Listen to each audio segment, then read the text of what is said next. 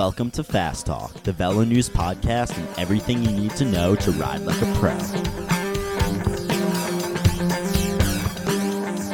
Hello and welcome to Fast Talk. I'm your host, Chris Case, managing editor of Velo News, joined by the best coach this side of Boulder Creek, Coach Trevor Connor. Before we jump into the episode, a note. Today is actually my last day as managing editor of Velo News. It's been an incredible run but don't fret, Fast Talk will live on. In fact, Trevor and I are going to expand our offerings in the near future, so please stay tuned. A few episodes back, Trevor and I interviewed George Bennett of Jumbo Visma, who at one point was sitting fourth at this year's Tour de France. At the time, we were talking with George about the importance of recovery and adaptations. In the course of that conversation, we spoke with George about how he was planning his recovery from the tour to get ready for the Vuelta back to back Grand Tours. Stupid or incredible? That led to an entire conversation about how George trains and his tips for hitting peak form. Ultimately, we decided to take all that great information and make it a separate episode. That's today's episode. We cover, first, something that is fascinating but probably won't help many of us how to complete two consecutive Grand Tours. Second, the training approach that George has found works for him. While many of his teammates need high intensity work, George does very little, in fact, and focuses primarily on long endurance rides. But he does emphasize that the method that works for you is highly individual. We discuss if George's approach is actually appropriate for amateur riders, or if we should focus more on that intensity. Bennett points out that different work can lead to very different strengths and weaknesses. We'll discuss in more depth. Next, we have a long talk about the importance of eating enough and keeping your glycogen stocked up. And finally, George offers a final word on having the confidence to rest and not take your training too seriously. Along with George, we hear from our good friend Grant Holicky, formerly of Apex Coaching when this interview was conducted, and now with Forever Endurance Coaching. Grant addresses how to time your season, particularly as an amateur rider. And with that, let's make you fast.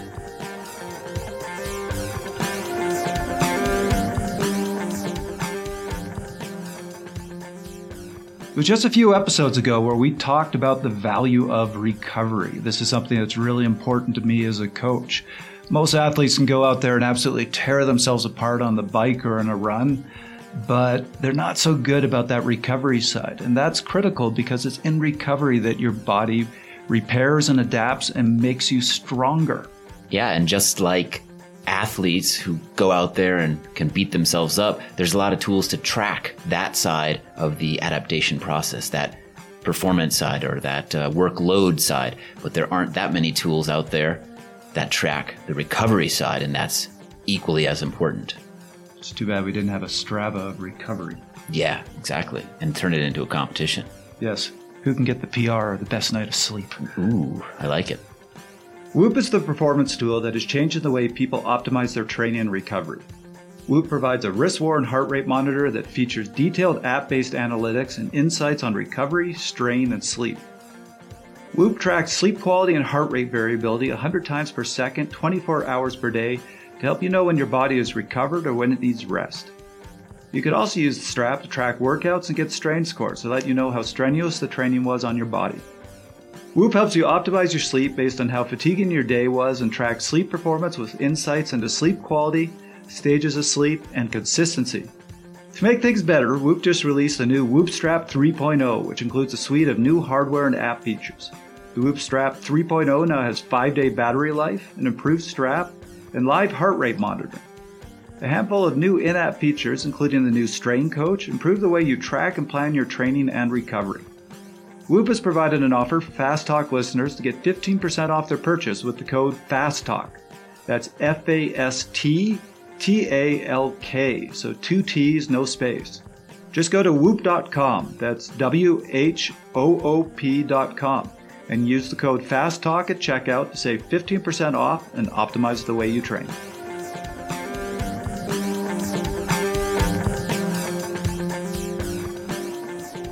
So, Chris, we've been kind of excited to bring Aftershock headphones onto the, the show as one of our sponsors.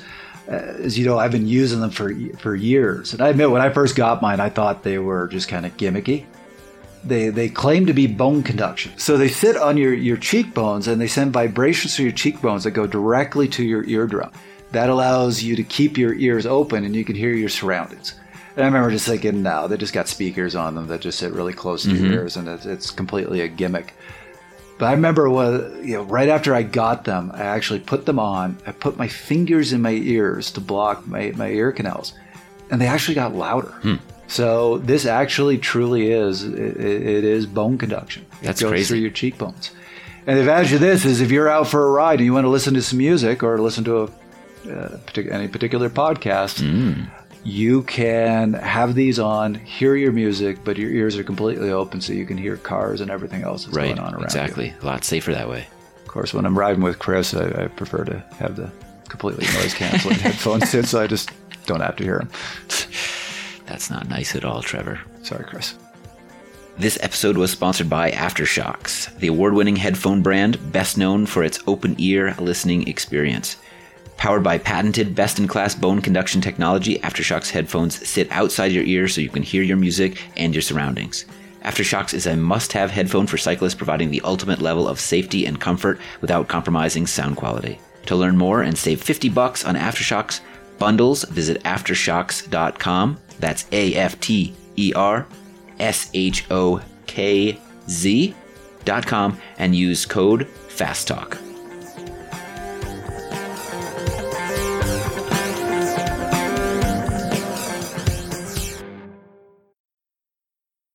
All right, we're sitting here with George Bennett. He's at home in Andorra at the moment. Uh, George, what are you up to today? Well, I'm currently watching the uh, the final of Tour of Poland with my teammate Jonas, young guy, looking looking pretty good. Sitting here with my my Normatec boots on. Actually, I had a bit of a session on the TT bike today, so uh, trying trying to flush a bit of the damage out while I uh, while I can and uh, get ready for tomorrow. Excellent. George, is that something you do pretty often? Yeah, yep. I mean, every day in the tour we were using the boots, and uh, pretty much every day for me uh, in, in training, I'll put them on. It's uh, you know, it's, even with massage, we're also using the boots, so um, really helps me for the recovery, helps me from from doing things day to day, and um, really really enjoy them. And actually, we've got the whole team on board now, so uh, all the boys are all the boys are pretty happy. When you use them, what are the differences that you notice? Do you feel different the next day? Yeah, I mean, for me, a huge difference is there's a. I struggle a little bit with sort of um, inflammation and, and things like that, and, and, and the boots really help on that front. I also feel um, a lot of the advantages of, of having a massage. It could, you know, could sort of. I guess for, for lack of a better word, I mean, I hate to use the word toxins because I feel like it's it's it's overused and, and too many false sort of claims, but I do feel without, you know, a lot less, you know, there's a good flush of toxins out of the body and out of my legs and, and a lot of damage. It helps me go day to day. And so the the best way to train for the Vuelta is to do the Tour de France and get sick the last few days. Well, yeah, that's that's my current approach at the moment. um, really reverse, really reverse into the last uh, the last weekend of the tour. Sort of hobble through the the week afterwards, and then try and get back on the horse and roll the dice. Really, it's anyone's guess how to go in between the tour and the Vuelta, and I've done it a couple of times, um, the, the combo, and one time it worked out amazingly.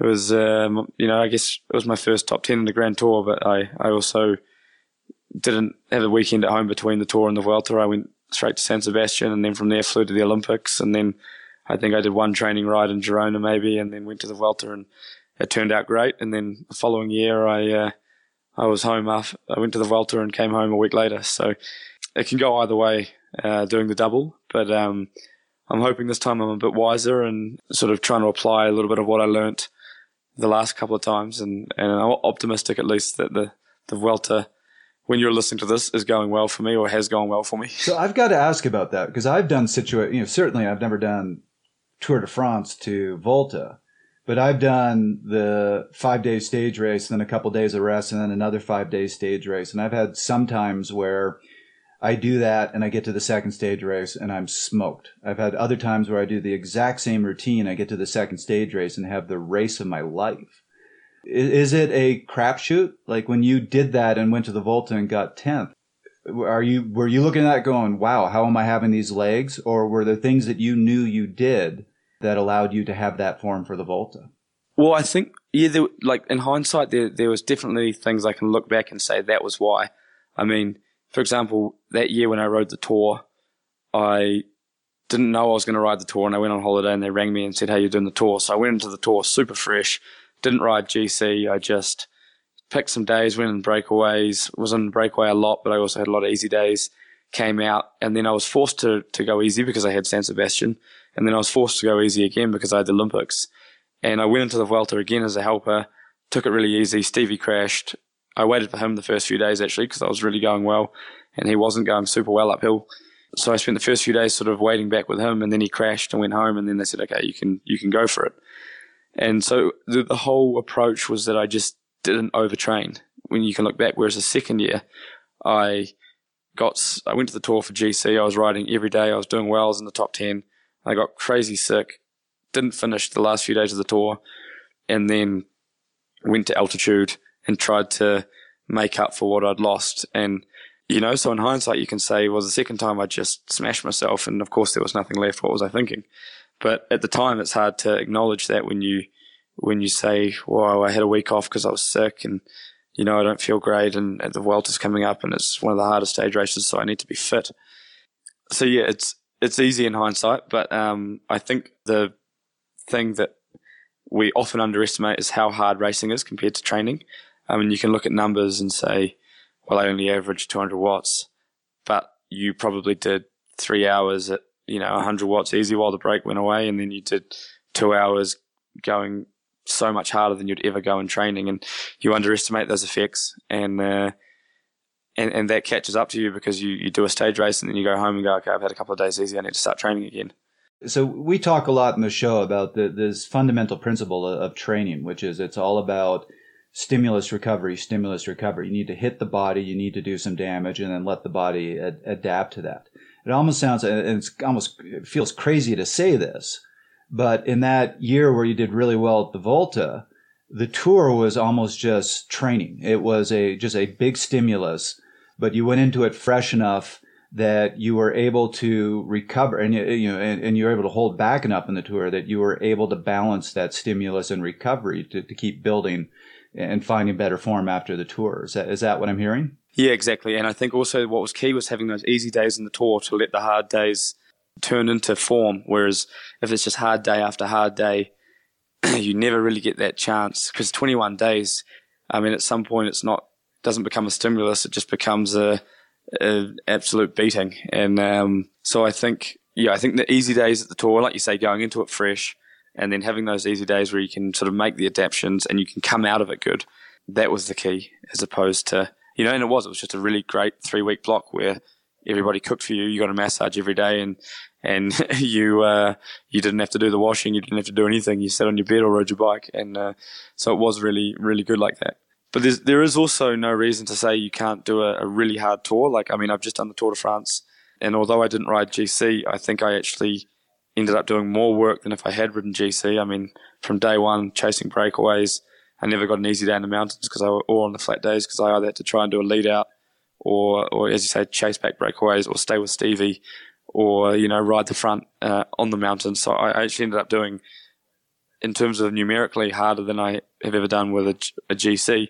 I still think it is possible if you, you manage the time between the tour and the Vuelta correctly to do both. And still, if you're fit enough in the tour that it didn't completely bring you to your knees, then you, you can come out of it really strong. But if you if you come out of like my first uh, my first Giro, I came out of that.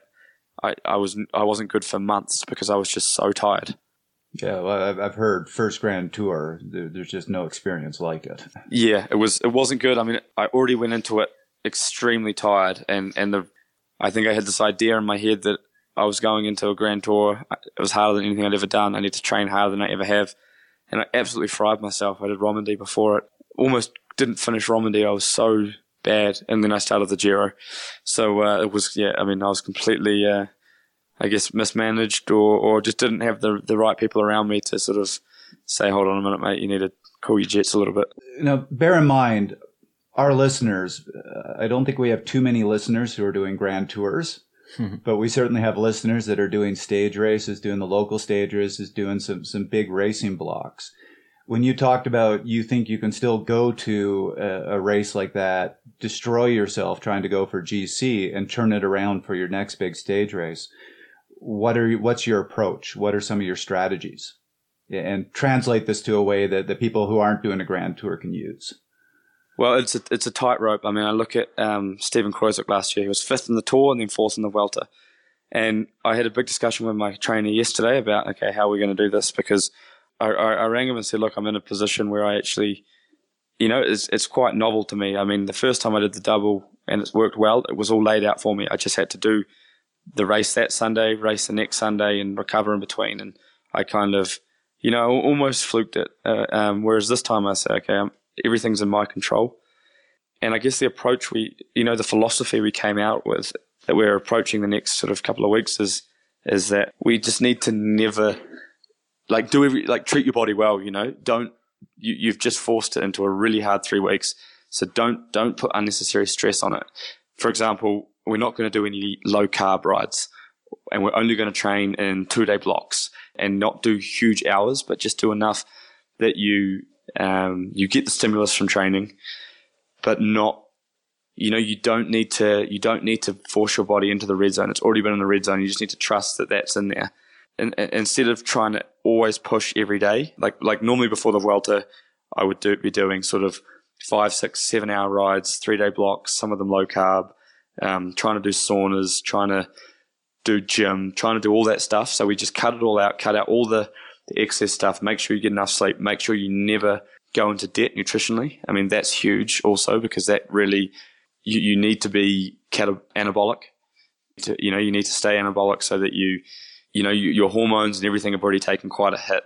So you need to still be recovering and still be getting the training stimulus. So just really treat your body right. Really just two day blocks, reduce the hours. We can do four or five hour rides max and a little bit of work in each ride. Um, a little bit of altitude, that kind of thing. But but yeah, make sure you get enough sleep. Don't worry about going to the gym. Don't worry about doing saunas, and just yeah, just really look after your body.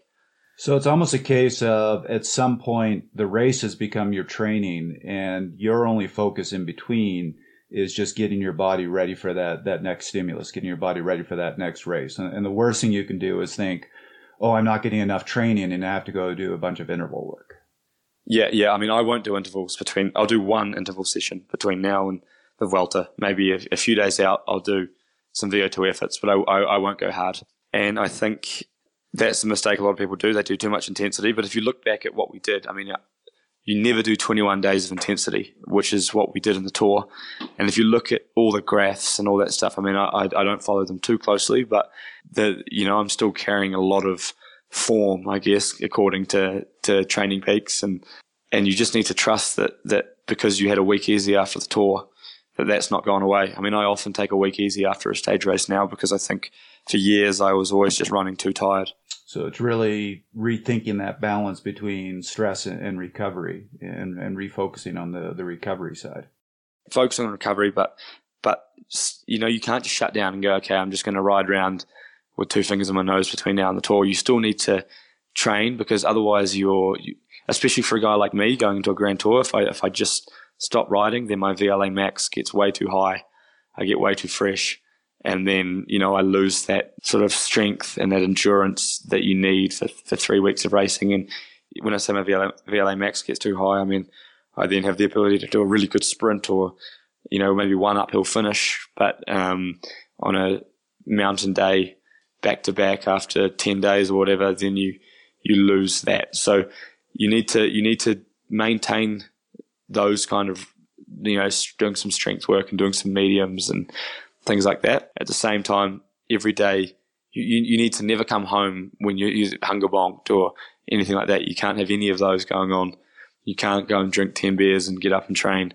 You can't do any of that stuff that, that could put your body on the edge. Yeah, it really does sound like a tightrope you yes.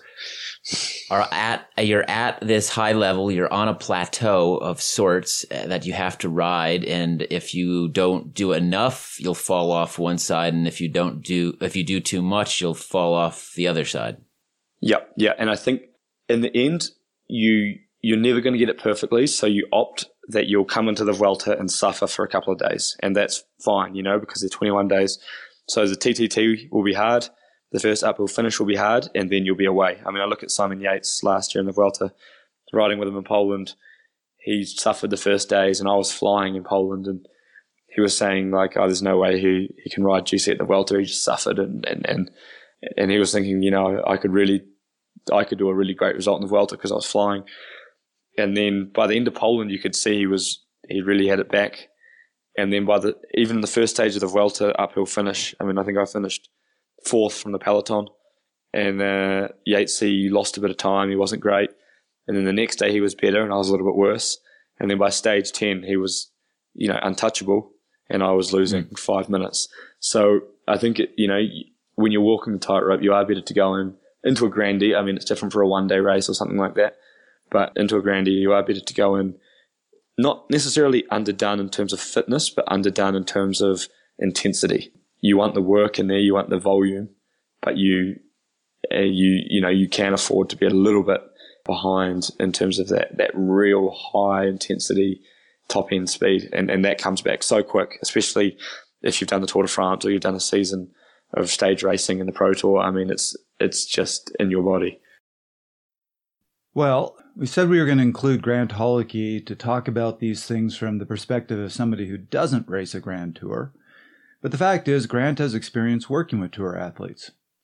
Here's his experience working with Neil Henderson at Apex Coaching, helping an athlete do a double. No, and and one of the other things that's uh, that I'll often say is that years ago, Neil was coaching somebody that was asked to do multiple tours uh, they were asked to do the Giro and the Tour de France. And after the Giro, um, that rider went and sat on a beach for seven days. Yep. The it, it was a three week gap, right? So the first week they did nothing, didn't touch their bike.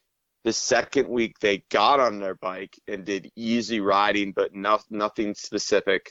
The third week they got on their bike, did some early week uh, uh, short efforts and things like that, and then walked into the tour recovered, but also probably knowingly very very dull, right? right? Knowingly blocked up and all of those things. And what it took was a week or two to work his way back into that he had the fitness, he just didn't have any sharpness whatsoever. So he wasn't going to go out there and win the prologue. And as you're saying, he's not going to be competitive in those tours. And even the guys that are, they are targeting the second tour. You know, somebody like Quintana is going to try to do the double, but fully knowing that the benefit of doing the double with the Tour de France is that very, very rarely does that first week have monumental stages that are going to try and decide the tour. Right. You know, he's going to lose time in a prologue, but maybe not a ton because he's going to be rested. He's going to sit in and motor pace essentially for a week and then hopefully show up when the race goes to the Pyrenees. Let's get back to the show and talk with George about his unique style of training. So what I love is this incredible self-awareness of the type of rider you are. So you you just talked about VLA Max like like it was almost a swear word. In, in, the past, the previous podcast we did with you, you talked about how building up to a grand tour, you do a whole block where you do no interval work. It's just all getting big volume. And it sounds like you you are the GC style rider, and you are you're you're you don't care about can I sprint for that finish at the end. You're just building that big aerobic engine so that you can be with that lead group on those big stages at the end. Yeah, I mean, I, I naturally there's I have a few different sort of theories on why on what works for me and why. Two yeah, two things I guess. The first is that often my VLA max does get up too high for a GC. You know, for a, for a pure GC rider, can get quite high which is surprising. But you know, like my three minute power and things like that can be can be really really good. Whereas you look at say Kruijswijk, he's the opposite. Firstly, I have to train, you know, a lot of strength, a lot of hours, a lot of endurance to to get that low, to, sort of to bring that down. Whereas Stevie has to train sort of VLA max effort so that he can get his up a little bit, so he can you know go with go with attacks and things, and that's why he's such a good rider in the third week because he he's just he's just pure aerobic endurance. but yeah, I mean, I, I train very differently to other guys on my team. I mean, I do a lot more hours than anyone. And it's not just for VLA Max, it's just that that seems to be what works for me over the years. We've found out that if I do, if I take out all the intensity and I just do, generally in a build up for a race, I'll just do one interval, one high intensity interval session. I mean, I do a lot of strength work, a lot of tempos and things like that, but just one interval session where I really have to suffer and, and uh, do sort of VO2 efforts. And, you know, I don't know if that's because I have a naturally high VO2 max anyway, but I often find that my first effort, you know, if I come down from altitude, for example, I'm doing a lot of base work and I go down and, and do a, a VO2 session or a high intensity session, I'll already hit really good numbers on my first, first session, which is quite different to, to other guys who need to do a lot of repeated intensity to get their numbers up. It sounds like you're saying that that it, it, that is highly individual. Like you're not saying anybody who's trying to be a GC rider should be doing exactly what I'm doing. You're saying this is what we've found over the years that that works for you. And I tell you, I've actually seen this. I have one athlete I coach. His his VLA max is naturally incredibly high. We can do no sprint work, and if I tell him to go out and do a sprint, he can hit 1400 watts, which is which is incredible for a, a local Cat two rider but we can spend all winter doing threshold work and aerobic work. And the second we stop, you just see that side of his fitness plummet. So I've seen the same sort of thing where that's just where he's unique. And it sounds yeah. like that's what you're saying, that this is just what you have found works for you, but don't necessarily replicate me because this is just me. Yeah, I mean, it's it's not that my VLA max is crazy and I can do a, a great sprint. I mean, my I, um, I have a, a, a, bad sprint. I mean, I'm, I'm can't push many watts and and I'm still, you know, nowhere near a high VLA max, but just for from a, a GC rider point of view, it needs, it does need to go down. It does tend to go up quite easily, uh, as opposed to uh, if I freshen up a lot. So, you know, I, I, also think that there's a lot of other things that one of the big factors for me is that that any day of the week, naturally, when I do a, a VO2 test, I, I always put out a good number, and so I don't really need a heap of work on that VO2. Whereas I do struggle with this with really long three weeks sometimes, or with with 250k rides like the worlds sometimes. You know, whereas other guys that they, they can ride all day, but they they can't make the split. So yeah, it, it is very individual, and and I always think that miles help, the doing k's help, but you can't just ride around easily. You, you have to. For me, I ride pretty fast, or, or at least in the tempo zone when I go up hills and things like that. A lot of the time, but you, you, it's pretty easy to work out what works for you early on. I mean, you do a bunch of miles, freshen up, and then see how you're riding, or do a bunch of efforts and then freshen up and then see how you go. Yeah, I, I really train quite differently to, to a lot of guys, which is, uh, I mean, I met a guy out riding who did the tour this morning, who's also doing the Vuelta, and I was out doing uh, some big gear work on my TT bike, and he was already doing VO2 efforts, and I was thinking, man, I'm not going to do VO2 efforts for two more weeks and that just you know that just highlights the difference between between the types of riders we are. I've been quite surprised with this conversation with you about how little VO2 work, so that high end anaerobic capacity VO2 work you do, and, and, you're also describing other Grand Tour riders that, that they do very little. When you apply that to amateurs who aren't doing Grand Tours, are just doing a few races a year, do you think that's a good strategy for them or do you agree with what's becoming very popular of this do that high intensity work all year round? You should be doing those vo2 efforts in, in december and january even. Well i think you know again it's, it's quite individual and if you really struggle for the vo2 i mean if that's a real issue for you that you you don't have the power then you need to work on it i mean for sure. And we will do things uh, when you first get back there's a lot i mean my coach he'll he coaches a lot of guys from our team. He's the head trainer. He'll he often starts giving um, super short stuff, just a little, you know, one minute, two minute stuff. But it, it's more just to kind of get you going early in the season. But I think it's also different for an amateur that does, you know, sort of 20 race days a year, one day races. They can afford to do that. But when you start in, in Paris Nice and then you have Sun Tour and then you, uh, sorry, you start in Down Under, then you have Sun Tour and then you go into the spring with Paris Nice, Catalonia, and Basque, you're doing so much intensity, you just blow up. I mean, it, you can get yourself going really well by it, but I think long term, that's when you, you get this huge decline, especially if you do the VO2 without having done the miles. And I mean, I, I know guys that, that won't do more than 20 hours a week and they just do efforts and efforts and efforts. Yeah, I mean, some, some guys will argue that really works for them, but for me, that's a, that's a terrible approach. And even for a race like uh, Down Under, I mean, this is a great example actually. This year in Down Under, in December, I didn't do any miles. I, I, I was just riding around. I was really taking it easy and I trained, you know, like 15 to 18 hours a week. And then I was allowed to do one big week uh, where I did like 26 hours. And then I went to Down Under. And uh, I think the second stage, or, or, I don't know, fourth stage or something, was corkscrew. And it was seven minutes. And I did a really good seven minute effort. Um, and I was first over the corkscrew. And I had really almost my best uh, six, seven minute power ever. But it was only a 100k stage or 120k stage. It was super easy. And then we just went nuts up the climb. Uh, then you know the the team were sort of really excited, saying, "Hey, you, look like the strongest guy on on the corkscrew. You know, we can win this race." And then by the time we got to Willunga Hill, which was the last day, I think stage six or seven, it was a you ramped it up to 170 k's, and you had to do two climbs. I got to the bottom of Willunga Hill, and I was just stuffed. I just didn't have the aerobic base to to deal with the, the accumulation of the effort. Whereas early on in the race, a one day race where I where my coach had sort of given me a few shorter efforts, I, I, you know, it did get me going well enough to do the seven minute effort full gas. But you know, over a stage race, and then when you have to when you add the the distance in and the multiple climbs, it really didn't work out well for me. Well, I, I just had a chuckle because you said you weren't riding in December, and then you said you were doing 15 to 18 hours of riding a week, and and that's probably more than I've ever done in the last four or five years. Uh, so that's a big week for for for you know a lot of people.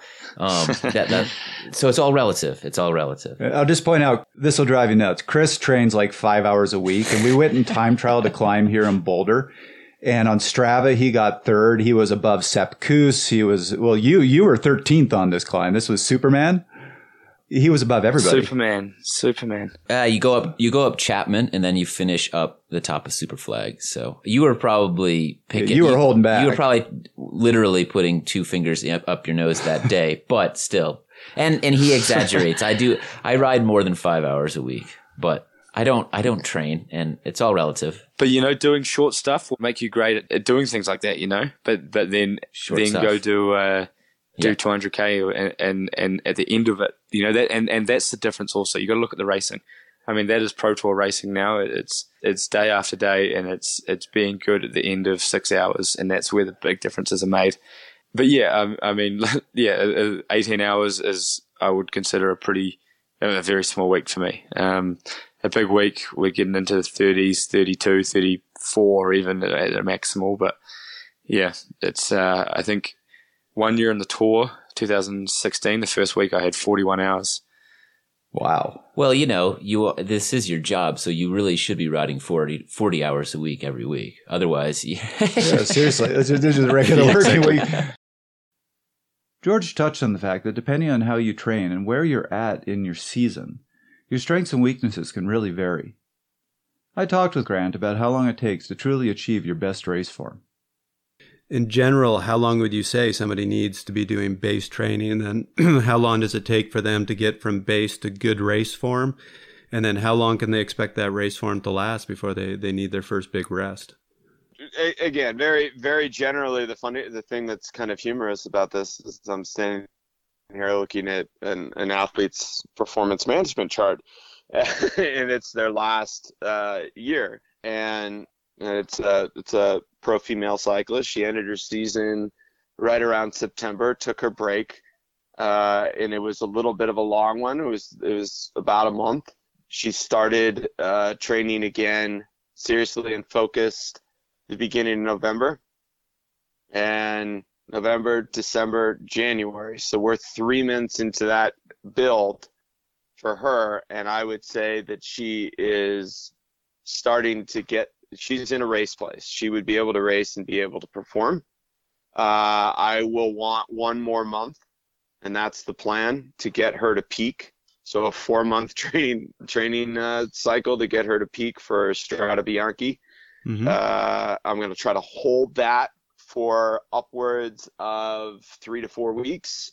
uh, maybe even six, depending on on whether I can get some races in there that are not as focused. And then we're going to take some sort of a small uh, pause, some sort of a break, some sort of a regathering of our thoughts, so to speak, uh, before we make the build and the push towards nationals in July uh, and August. So I, I would say most athletes are going to need something along the lines of a three to four month build uh, before they can really target. They're going to be able to hold a pretty high level of fitness for, uh, depending on the athlete. I know this is a huge variable piece, but four to eight weeks with a very, very, very high peak level of performance for something as short as two to three weeks before they're going to have to hit the reset button and, and figure it out again because at that point in the season too you might be hey my sprint's great or my 20 minute power is fantastic but this is really struggling. So back to the drawing board and working on those pieces. Yep. Yeah that's pretty consistent with what i see. Uh, i never try to take an athlete more, longer than than eight weeks of trying to hold it steady. Yeah. It gets hard and and and frankly, you know, Trevor, and speaking of one of the exact same things you say, if I look up somebody's PMC chart and I see a year where it looks almost exactly the same, they're at the same level, and it's just kind of wiggling up and down for uh, more than you know four months. There's no load, there's no build, and and there's no drop. That worries the hell out of me. That makes me feel. That makes me feel like immediately that a I think they're probably overly fatigued and definitely limiting their ability to perform.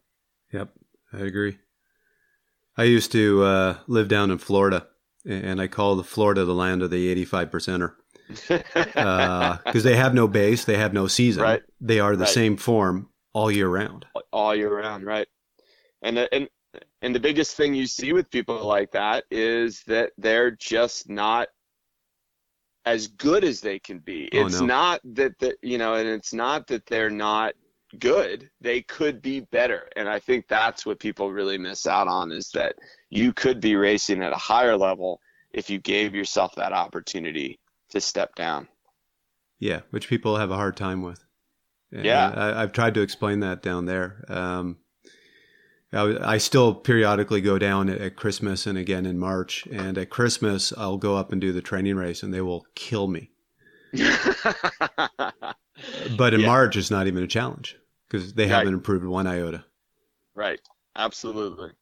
And and yeah, that without a doubt, that's your that is one of the things that's the most dangerous is is and and and I I think too many people look at this reality and say that we're saying you can't hold that form. And that's true. We are coaches are saying we can't you can't hold that form. But what a lot of coaches or what I would really be worried about in that scenario is you're not reaching your potential Mitchell. Right. and and that's a great way to word it right because that gets them in a positive mindset not just hey you're hurting yourself and you're not going to be good you're saying hey you're losing your ability to be great Let's get back to the show and talk with George about one of my favorite things long, insanely epic rides. But I gotta say, this this is kind of off subject, but um, I train very similar to you, and I've been noticing on Strava all these rides that you and Sepp Kuss have been doing because I go out and do very similar routes.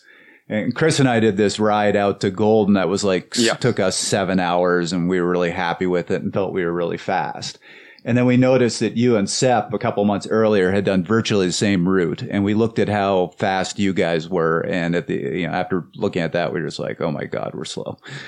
I, I remember the day though. We, me and Sepp started, and we just, I don't know if he was half wheeling me or I was half wheeling him, but we just went to war that day, and uh, it it was it was a great ride. I, I remember we went out over way all these crazy. I mean, I've I've lived in Boulder for a year. I trained there all the time, and uh, I thought I knew every road, and then I started riding with Sepp, Yeah, and we were going all through sort of people's gardens and, yeah, and all sorts of stuff, and. Uh, Yeah. we we we ended up doing a pretty crazy ride, and we we just uh, we pushed on, and, and it wasn't until I think the top of uh, peak to peak coming into Ned that I finally managed to force a crack in him.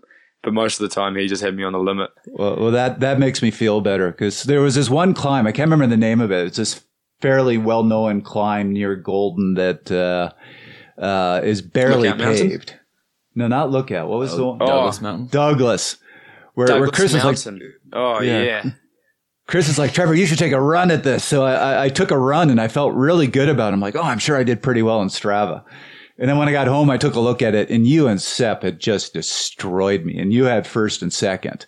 And you guys were like six hours into your ride when you did that. Chris and I were only like three. Yeah, no, it was a big day.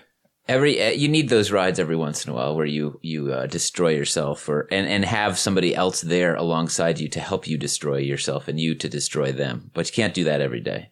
No, no, not every day, but I, I, you know, but those are the kind of rides I really feel I get the most benefit from. I, you know, I, they're my form finders, they're my engine builders. I just, I, I often do these five, six hour rides where I, I ride every climb, you know, just under five watts a kilo or something. You just push all day, and then, you know, like you say, you can't do them all the time, but they're, the ones that I, I get a lot more benefit from that than from say going out and doing four eight minute efforts full gas.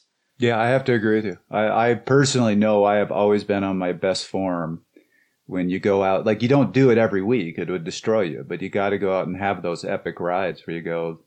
"Th- th- This probably doesn't on paper make a lot of sense, but boy, it makes you stronger. Yeah, but but I also uh, you know they're the most enjoyable for me as well. You know, I don't find a lot of joy in going to a climb and going up for eight minutes, turning around and go, doing it three more times.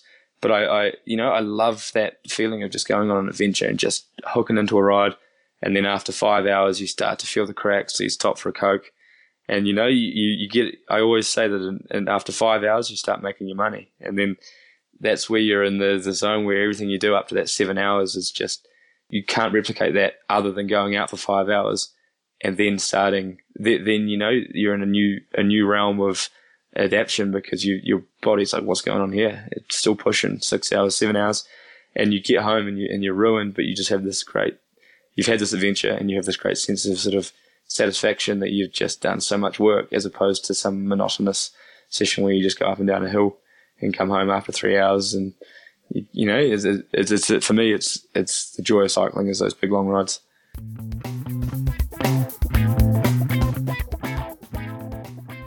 Whoop is the performance tool that is changing the way people optimize their training and recovery. Whoop provides a wrist worn heart rate monitor that features detailed app based analytics and insights on recovery, strain, and sleep. Whoop tracks sleep quality and heart rate variability 100 times per second, 24 hours per day to help you know when your body is recovered or when it needs rest. You can also use the strap to track workouts and get strain scores that let you know how strenuous the training was on your body. Whoop helps you optimize your sleep based on how fatiguing your day was and tracks sleep performance with insight into your sleep quality, stages of sleep, and consistency. To make things better, Whoop just released the new Whoop Strap 3.0, which includes a suite of new hardware and app features. The Whoop Strap 3.0 now has 5 day battery life, an improved strap, and live heart rate monitoring.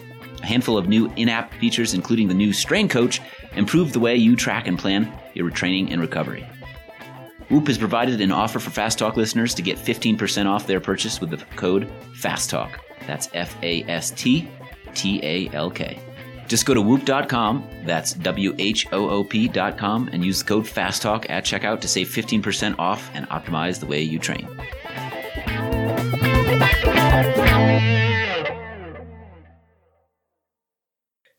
I know you grew up in a small town in, in New Zealand, and did you did you know early on that this was the type of riding that you liked and that also worked for you? Or did was it trial and error to get to where you are now? Because uh, forgive me for saying but it seems like you've really come a long way in the last few years from a guy that maybe was built for and and mature enough to handle week long stage races and to now a few years later where you're coming in top 10 at a grand tour and doing back to back grand tours. That, that to me seems like a, a, a big difference.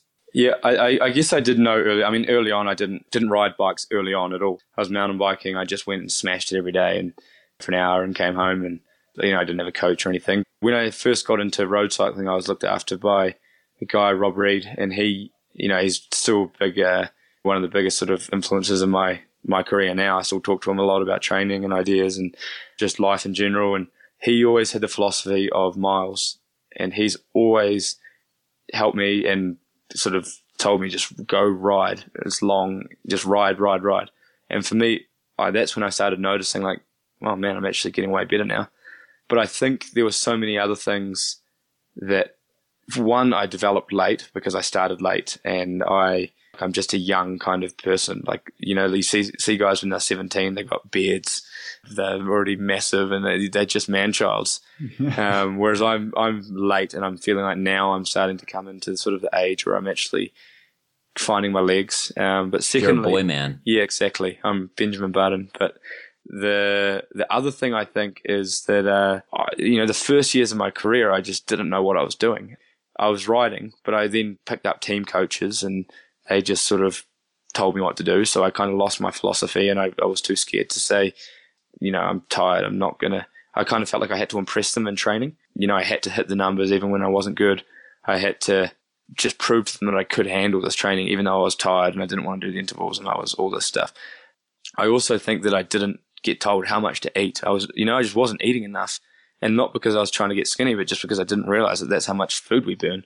So I was always just blowing up, and, and there was so many, so many mismanaged things in my career that finally, when I came to Jumbo, they were like, "Hold on, why are you doing this? Just do it this way." And I was like, "Oh, yeah, that that probably makes a lot more sense." And, and little things that make a massive difference. And then as soon as I got those sorted within within half a year, I was uh, riding top ten in, in quite a few world tour races, and it went from there. So continuing with that, the question I have for you is, what were some of the things you learned along the way that you that made a huge difference that you would just say, boy, anybody, any level should know this. This this applies to everybody. There's a few key key things. I mean, don't train when you're sick. That is massively. I remember there was a day I was going up rock, when I was in uh, Radio Shack. I was sick and I was just going up and down Rocker Rocacorba and like looking back, like what was I doing? Like I had a fever that could have given me myocarditis or something like that. I mean, that's just basic. Don't train when you're sick. Also, let yourself recover from stage races. Uh, we've touched on this already, but I would often do a stage race and then take two days easy and then start training again. Whereas now I do a stage race, Catalunya. I won't train, so that'll finish on Sunday. I'll go two hours easy every second day until say Friday. Then I'll do like a three, four hour ride to open back up, and then Saturday, Sunday. So it's basically five days of of, of recovery and just trust that you're not going to, you know, it's the confidence that you're not going to lose form or that you're good enough to, to do that. Several times through this episode, George talks about the importance of trusting yourself enough to rest and not always race tired. During my conversation with Grant, he also discussed this idea and talked about how peak form is finding that perfect balance of training and recovery. Uh, there's absolutely a time, uh, uh, a window is another way to kind of look at it. You're going to have a window of of high level performance fitness, um, and and you know, a lot of the amateur racers may have the ability to hold that window long term because what they're doing, and we see this a lot in the cross athletes, is that because they're racing twice over the course of a weekend, you're getting this fitness bump, and if you go and you rest during the week you're going to be able to hold a fairly high level of performance physically over a period of time. My my opinion is peak peak peak performance is is pretty narrow window because the rest that's required to create peak performance is by nature a diminishing fitness piece. Um, resting the legs, resting the body, doing those things, you're going to watch the fitness drop as the recovery comes up. And what you're trying to nail to hit that window as a coach is hitting that place where those two things intersect, where the fitness falling and the fatigue or lack of fatigue rising, right? So the fitness is coming down, the fatigue is coming down. When do you hit that sweet spot? And that sweet spot's different for every athlete. You know, if you use the numbers on Training Peaks or use the numbers in WKO4 or whatever their Golden Cheetah, whatever program you choose to use, um, every athlete's going to be different. What intersects for Amanda Miller is going to be very, very different than what intersects for Yannick Eckmann or Danny Summerhill. And so there is a small window. What I really feel like is repeatable high level performance for an amateur athlete through the course of, of a race season the limiting factor there becomes mental fatigue. Showing up to a race week in and week out with an expectation of winning or performing, uh, at some point you're going to lose that. Uh, and it's often in a reflection of losing it a little bit physically, but it's hard to stay mentally sharp for that extended period of time. This is why we watch high level cyclists not just take physical breaks when they take their midseason breaks or their uh, post uh, focus breaks. They go on vacation. They go to a beach. They don't get on the bike for six days. They're taking mental breaks as much as they're taking physical breaks to get away from the intensity mentally of what racing at that level does to your to your uh, to as as you said earlier your autonomic uh, nervous system. It, it it takes a huge toll. So I do think that you can hold a fairly high level for a long period of time, but it is finite. And that's the thing that that clean point in, for nationals in January can often be held very very brief period of time. Even going to Worlds two weeks later or three weeks later, there's a there's a whole other thing that I'm trying to put together. I'm not going to hold that nationals form uh, for Worlds. I'm going to try to get something out of the World Cup and then repeak again for that World Cup form.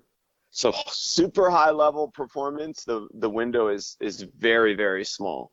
For sounds like for, you're talking just a couple weeks. Yeah, and and and that's what I've seen. And again, every athlete's different, but that's why we have A races and B races and C races. Your A targets are and, and, we need to have those you know mm-hmm. your a targets are those races that you are willing to compromise other races for right if i'm going to really focus on nationals or i'm going to really focus on pan ams i have to be willing to maybe not be my best the two to three weeks leading into that race uh, in terms of performance that's why you prioritize races and every athlete is going to prioritize races. Sometimes the question is whether they prioritize their training to reflect those prioritized races. Now, what do you mean by that? What I mean by that is is we all target something, right? Mm-hmm. So you're familiar with the calendar around here. If I look at my spring, just me as an example, I'm going to target a race like Boulder Roubaix, or I'm going to target a race like Koppenberg they suit my style, they suit my riding, they suit my technical ability because they're on dirt. If that race is, say, April 15th, and that's a major target for my spring, I have to be willing to compromise or not be my best at the race on April 7th and April 1st we're all very, very good at pointing to that date on the calendar and saying that's the one I'm focusing on. We're not always good the two weeks prior being willing to let that race that's down the road stay the priority. Sometimes right. we try to do too much. Sometimes we try to rest too much or we get in this cycle of train, train, train, train, train, and we don't rest when that A race is coming up. This is why planning and structure is so important not just when you do it, but holding that planning and structure as the time comes to that priority race. Let's get back to our conversation with George about the things he's learned through his career. The next one is the importance of eating. I mean, the other massive thing is eat enough, like on the bike, to eat. You know, I used to think, oh, I eat a bar an hour and a gels in the finals, and now I'd eat three bars an hour. You know, I'd always try and eat somewhere around that 100 grams of carbs an hour. And that's so much bulk. And you think this is crazy. This must be too much. But uh, actually, Allen Lim was the guy that turned the page for me. Nothing to do with Jumbo. It was Allen Lim who told me um, before Kelly one year, I was in Boulder hanging out with him, and he's like, man, just try and be on the start line. You want to be as skinny as possible, but as as heavy as possible in terms of glycogen and, and water on board. And that year. I think I was third on, on the on the Queen stage, and you know it was a big breakthrough for me. And, and then from that moment, I was like, right, he's eating is actually pretty important in bike racing. That's something a lot of people don't understand. And just quickly jumping into the physiology. Uh, when you're talking about glycogen, to form glycogen, your body bonds one glucose molecule to uh, four water molecules. So, in essence, think of it this way: for every pound of glycogen or, or of glucose that you want to store, you you have to bind it to essentially four pounds of water. So, if you want to glycogen stock, if you're doing carb loading before the race, you're actually going to arrive at the race pretty heavy, but it's not fat; it, it's glycogen which you're going to use in the race. Yeah, and, and I mean, we're now we've now advanced that a lot more on Jumbo. We we now have an app, and we get told what to eat and all of this. But we maintain in training mostly a pretty high carbohydrate uh, level, so that when we get to a race, we don't actually get much heavier. But I could also drop two kilos by just eating salads and really depleting my glycogen. It used to be that I would suddenly be two kilos heavier at a race at the start of the race. I mean, this is not going into the the other inflammation we talked about on the last podcast, but it's it, I'm talking about when you're fresh. And uh, you, you know, I used to just think you had to eat five plates of pasta the night before. If you in training, you, you know, you maintain a pretty good glycogen balance. There's not actually a huge amount to really you can add to that before the race if you're already quite full, but you can really eat a lot on the bike to help you. 90 grams an hour is, is a lot of uh, carbohydrate, and you do that for five hours, you're putting in 2,000 calories of, of food just in a, in a, bike race. So, what is it like in a? Uh, there's a bit of a side topic, but in a grand tour, how what is it like trying to get enough food in through through the race? You know, we we're pretty lucky. We have a, a great uh, nutrition sponsor, VFit, which is is made just for the team. It might be available. I'm not sure if it's available I guess it is available to the public now, but it's it's you know it's really palatable and you drink a lot if it's hot. You drink a lot of your calories. So basically, if you eat drink a bottle an hour, thirty grams, eat a gel and a bar. They're both we we measure everything in thirty grams. That'll give you ninety grams. And on a really intense day, if you're trying to shoot for 110 grams, you make sure you drink another bottle an hour um, or take another gel. So it is manageable but there's also a lot that goes into that where you train the gut in training. And we'll have days in our training schedule where you do specifically train your gut to absorb that much carbohydrate. Yeah, we've actually had a conversation with Asker Jeukendrup about this very subject. So we, you know, we've talked about the the app and we've talked about the the science and we've talked about training the gut and all of these things. So um, yeah. listeners out there that haven't caught that episode, be sure to do. So anything else that you you feel, boy, everybody, uh, you know, this is something I learned the hard way. Everybody needs to know this. Yeah, I mean, for me, it was don't stress as much about.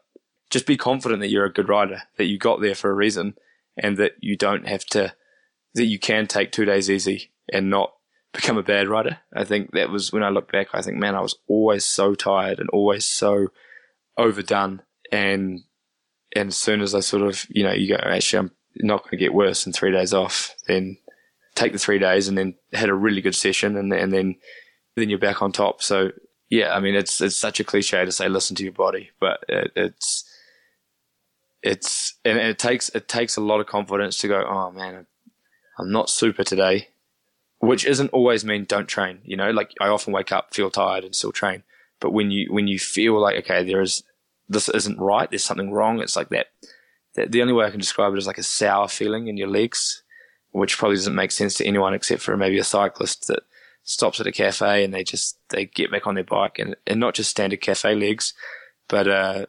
real. Or it's almost like you're poisoned, and and then you need to shut it down. So let's flip this around. Is there anything that you see people do, or you just want to say, we're Grand Tour riders. We have to do that. But you're you're amateur riders. Please, please don't do that. Well, to be honest, I, I don't train now with, with any amateur riders. I mean, the guys I ride with back in New Zealand are, are really good up and coming juniors. So they're doing all the right the right things. Um, and then I'm surrounded by pros. And uh, you know, I guess in Boulder it's kind of the, the home of the the amateur cyclist or the, the master cyclist that takes it very seriously and uh, I think a lot of them just take it a bit too seriously. I mean, it's great to be really serious, train hard, but to not to to not let it take over your life when you think, okay, it's a uh, it's just a, a, sport, you know. And I, I, I, see with young guys, they often they often get a bit a bit too kind of obsessed by it, and they you know, I think it's important to go to go have some beers with your mates and to stay in touch with that side of your life and spend time with your girlfriend and family and all that things because that's when things go when things sort of don't go to plan in cycling. That's when you you you know you need those outlets or those escapes or those strong relationships with people away from cycling. And and for me, I always tell young guys like, especially when they're like 18 and they're they're, they're not going to house parties and things like that. Sure, you need to train hard around peak events, but you also need to make sure that you enjoy being young and 18 and or whatever 16 and, and do all those normal things because a lot of guys get to 24 and go oh, man i've kind of missed out on on life and i'm kind of a bit over the cycling thing and i've got a knee injury and whatever you know so that's that's what i'd always say to, to young guys and, and and i'm glad i was surrounded by friends that you know none of them were, were, were cyclists when i was through school and and i really enjoyed my time as a young guy and i look back you know i feel more comfortable locking it down when I have to because I, I have those outlets for for when it's time to use them. So, George, as you know, since you've been a guest before, we like to close out the episode with a one minute takeaway from each of uh, the, the, guests and, and Trevor and I. We'll start with you. So you've got 60 seconds. What are, what are the big, uh, biggest take homes that our listeners should take from this, from this episode? well, I think we covered a lot. I'm just trying to think what we went over, but I think essentially, um, from a training point of view, work out what works for you. I know for me, it's it's big hours. You don't I don't need a lot of intervals, and and, and I train to to what I'm trying to achieve. I need to be good after five six hours, and uh, that's why I'm doing these big weeks, long rides, and you know trusting my natural ability to do a to do a good high VO2 effort. Whereas you know if you're a guy doing short sharp races, you struggle to do the power, then then go for it. Train those. Uh, those peaks, I guess we'll say, the, you know, anything from sprinting up to that 21 hour power. And, and I think, you know, you'll, you'll see results from your, if you train specifically for what you're good at and train your weaknesses, as, as the cliche goes. Trevor, do you have one? Uh, well, I would say my first take home is if you're on Strava, don't do the same routes as uh, George and Sepp do because it just hurts the ego. Uh, but other than that, I really liked your point about don't get stressed and avoid recovery. That you said one of the, the biggest changes for you was being willing after a stage race or after a big training block to take some real rest and not be exhausted all the time. Because I think that is one of the biggest mistakes that athletes make. They show up to every race 75% because they're always tired. Chris? You know, it's it's a it's a theme that we've talked about before on the show, and we touched upon it quite a bit in this episode, of course.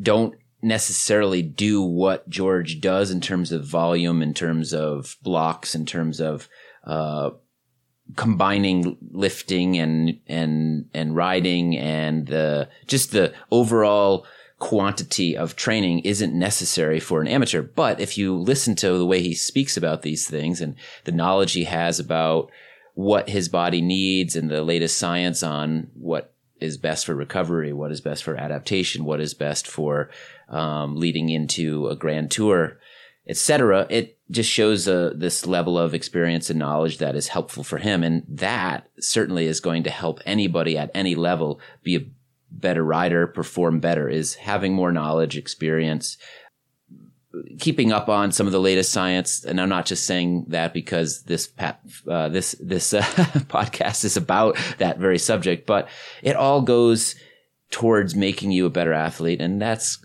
I think everybody would agree that when you're performing better and you're feeling good and you're hitting the things that you want to do, you're enjoying it more too.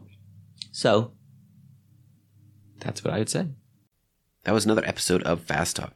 As always, we love your feedback. Email us at fasttalk at velonews.com. Subscribe to Fast Talk on iTunes, Stitcher, Spotify, SoundCloud, and Google Play. Be sure to leave us a rating and a comment. Become a fan of Fast Talk on Facebook at facebook.com slash velonews and on Twitter at twitter.com slash velonews. Fast Talk is a joint production between Velonews and Connor Coaching. The thoughts and opinions expressed on Fast Talk are those of the individual. For George Bennett, Grant Holicky, and Trevor Connor, I'm Chris Case. Thanks for listening.